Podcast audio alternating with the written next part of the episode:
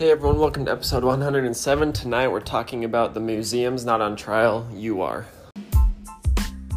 So, the real question is this What does it take to make the gospel come to life? If you are struggling with what you believe, or if you do believe but you want to feel the truth on a deeper level, or even if you're experienced in your faith and you want to deepen your relationship with Christ even further, what steps can all of us take to not just bring the gospel to life, but to cause the gospel to bring life into us? Those are the questions, and this podcast will give you the answers. My name is Brian Robbins, and welcome to Bringing the Gospel to Life.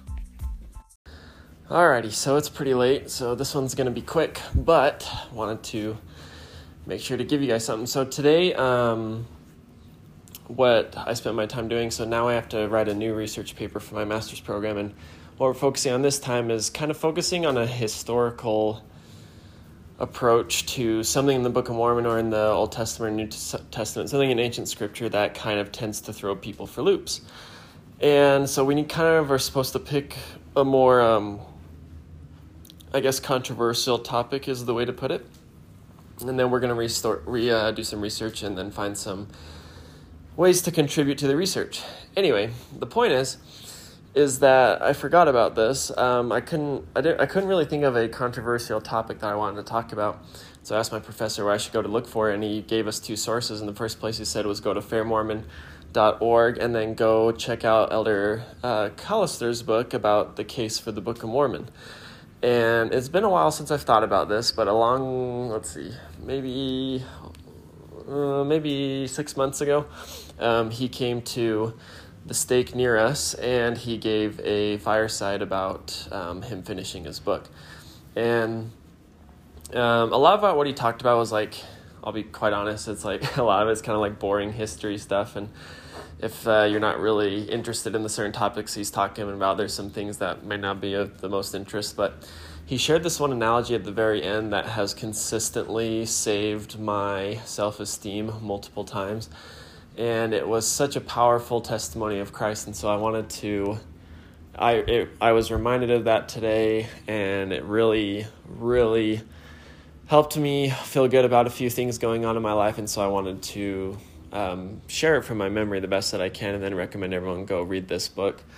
Um, but it goes like this. So when you take something like Jesus Christ or the Book of Mormon or the Church of Jesus Christ of Latter day Saints, when you take something like them and you look at it, like these things tend to be under fire a lot from a lot of different sources. Like people are consistently attacking the Book of Mormon, people are consistently attacking um, the church and its leaders. And when something comes under that much attack, like you know, you know something's going on. Um, there's this one time where Elder Corbridge of the 70s said, when you see people kicking the most dust what you find underneath will tend to be the truth.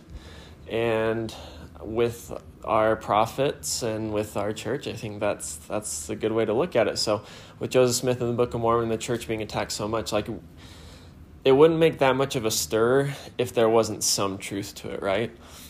And so, in looking at this, Elder Callister made this argument and told this story about how if um, there's really going to be so many people trying to bring this stuff down, then there's got to be some truth to it. And if in all they do to try to really bring this stuff down, they aren't able to prove it wrong, but they're just not able to find conclusions for themselves, um, then there's a lesson behind that. And the lesson goes like this. So, once upon a time, there was a school group who was on a field trip to a local museum. And as they were going through the museum, and the tour guide was giving them uh, all the facts and showing them and pointing to all these things, most of the students were following the tour guide and the teacher, and they were looking at the things and learning the beautiful facts about history. And they were learning a lot from it, and they thought that it was really cool. Well, the whole time there, while most of the class was doing that, there were these two girls in the back who were just following along and weren't paying attention to the museum or to the tour guide, to the teacher at all.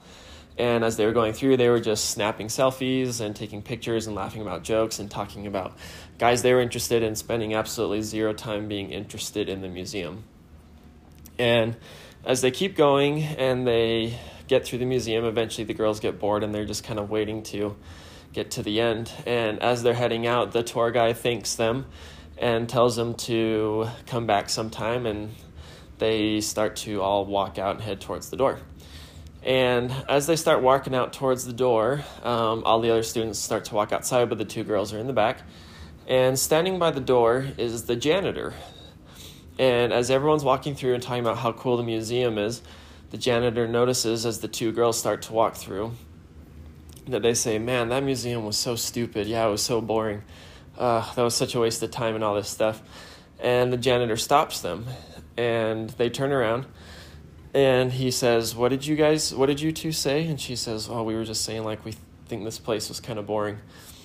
And the janitor says something, and again, I'm just recalling this from memory. A lot of those details may not be right, but I've set it up in exactly the same way that Elder Callister says, and hopefully I can get the quote exactly right. But as they turn around and the janitor looks at him, he said these lines, and this has been such a blessing to me throughout my life. And he looks at him and he stares the two girls in the face and he says, Young ladies, the museum wasn't on trial today here, you were.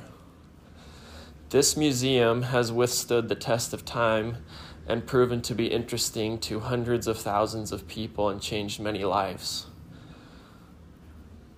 Again, the museum wasn't on trial here today, but you were. And, oh, that lesson has been such a powerful thing for me because um, one of the one of the hardest things as a with what I do in my profession is as much as I love teenagers, their lives are hard. And so sometimes the last thing that they want to do is to come in and, and learn about Christ, right? And so the thing they're most focused on is, you know, their social life or their grades. And so coming in and having them sit down and try to focus on learning about the Savior can be really hard. And with that, like they, a lot of times they can get to the point where they might think that it's boring and it's not just teenagers, right? Like I go to um, go to church or go to meetings or go to big meetings for seminary, and all the time it doesn't matter where you go, you will see a church meeting where even an apostle and a prophet can be speaking, and the members can be dead bored and have zero interest in what's going on. And it's interesting how the church never really changes what's it, what it's teaching. And the message of the Savior has proven to change people's lives throughout the history of all time. But for some reason, we have individuals who look at it and they think, man, this just does not work for me. I guess, sure, it works for everyone else, but it just doesn't work for me. Or, yeah, it's cool that other people think it's interesting, but I definitely don't think it's interesting. It's just boring for me. And it's interesting to hear and watch people say that and learn and hearing this quote for the first time was such a it relieved me of the burden of other people's testimonies and that doesn't mean i don't care about people who aren't interested and it doesn't mean we don't do our best to try to reach out to them but again remember it's not christ that's on trial it's all of us and when we do come follow me lessons, it's not the person who's giving the lesson that's on trial, it's the people who's listening. And when the prophet speaks at general conference, it's not him that's on trial to see if he gives a good message, but it's us to see if we're ready to receive that message. And I loved that quote and it's been such a blessing to my life and it's just it's so true and it's so it's so powerful. So I just want to share that today as my thought as I head to bed, and I hope that's helpful. Please let me know what you think about it or how that connects to you, and I will talk to you guys tomorrow.